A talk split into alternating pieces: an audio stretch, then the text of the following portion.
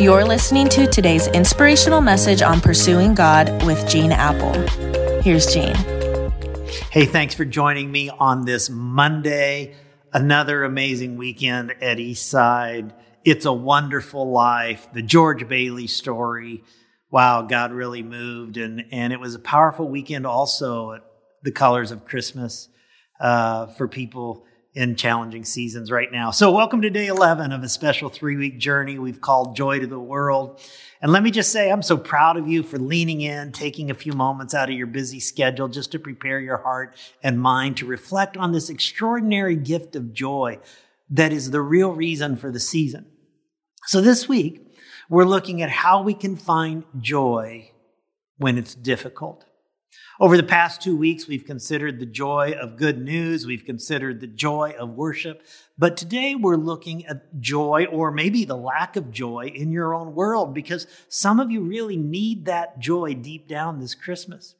Because the reality is, even though you may hear Andy Williams singing, it's the most wonderful time of the year, and Burl Ives belting out, have a holly jolly Christmas in stores and on radio stations everywhere this time of year. Christmas, and in particular this Christmas, I know it's going to be hard for many of you because the month of December is the great magnifier. Am I right? Like if you've got good things going on in your life, December can just magnify the good things. If you've got bad things going on in your life, it just magnifies the bad.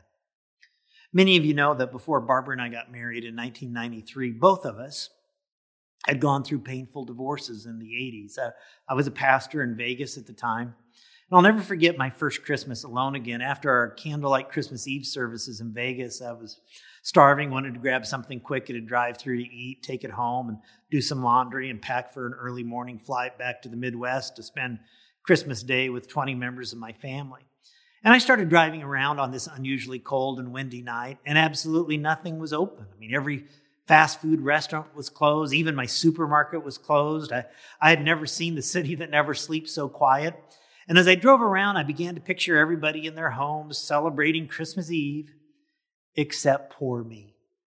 Well, I was determined to find something to eat, so finally I headed out to Sam's Town, which is a country western themed casino on the east side of Vegas. And to my surprise, the place was hopping. I sat down alone at a table for four ordered the blue plate special. I'm telling you, it was like a bad dream. I sat there thinking, can't believe it. I just spoke for thousands of people. And here I am at Sam's Town on Christmas Eve eating meatloaf and mashed potatoes and gravy alone. And just when I thought it couldn't get any worse, somebody put a quarter in the jukebox and Elvis started singing in my ear, Are you lonesome tonight? Absolutely true. Well, the Holy Spirit used that to mark me that night. And I just gained a new empathy for hurting and grieving and lonely people. And as I walked out of the casino that night, I looked at all the people playing the slot machines and the video poker machines and table games, and I thought, they don't have anywhere else to go tonight either. Why else would they be here on Christmas Eve? Maybe in one way or another, you're heading into a difficult Christmas this year. Maybe for you, it's distance. You have loved ones in another part of the country or another part of the world, and the distance and the thought of not being together, it's almost unbearable right now. Maybe some of you have gone through what Barbara and I went through many years ago. And Christmas involves a lot of hurt, regret, shared custody, tensions with the ex, or ten- tensions with the ex's new spouse, or financial pressures. Some of you dreamed this would be the Christmas with a child, but the miscarriage, the infertility, the adoption that fell through the last minute has left you with a grief that others just don't even seem to understand. For many of you this year, there's going to be an empty chair at your Christmas celebration, like there's going to be at our table, because you said a painful goodbye to someone who meant the world to you this year. Or maybe it was years ago, but this time of year, you miss them more than ever. You know, the very first Christmas was difficult. It was far from jolly for Mary and Joseph. We see all these quaint, peaceful images on Christmas cards, but the truth is they were under significant physical, emotional, and relational stress. I mean, you've got this poor couple having a baby out of wedlock, traveling 80 miles on foot to have a baby in a barn.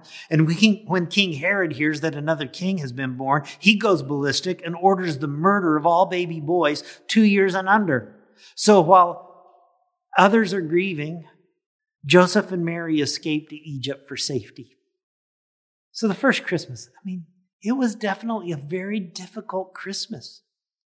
700 years before Jesus was born, the prophet Isaiah described the one who was to come, the one who would be born in Bethlehem, the one who would rescue us from our blue Christmas. Isaiah 9, verses 6 through 8 says, For to us a child is born, to us a son is given, the government will be on his shoulders, and he will be called Wonderful Counselor, Mighty God, Everlasting Father, Prince of Peace. And if this year is a difficult Christmas for you or someone you know, isn't this what you need? A wonderful counselor, a mighty God, an everlasting Father, and a Prince of Peace. And if you're wondering, how do I access that in my life? Then I believe James, the brother of Jesus, maybe wrote these words just for you. It's from James chapter 4, verse 8. He says, Draw close to God and God will draw close to you. Draw close to God, and God will draw close to you. One of my favorite verses is Psalm 34, verse 18, and it says, The Lord is close to the brokenhearted and saves those who are crushed in spirit. You see, when you draw close to God, you will find that God is already close to you. And whatever you're going through, whatever has hammered you this year, if you draw close to God, then Jesus will be all that you need him to be in the midst of your darkness and distress. Let's pray.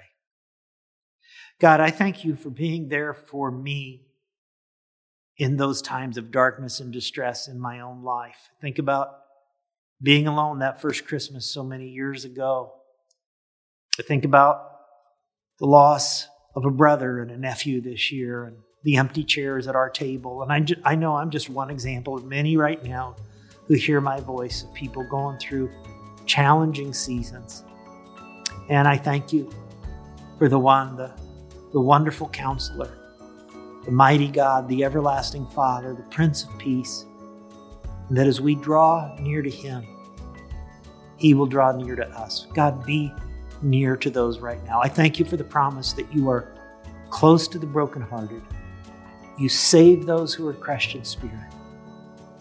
Bring comfort through your spirit to us this Christmas, we pray in Jesus' name. Amen. Amen. Catch you tomorrow.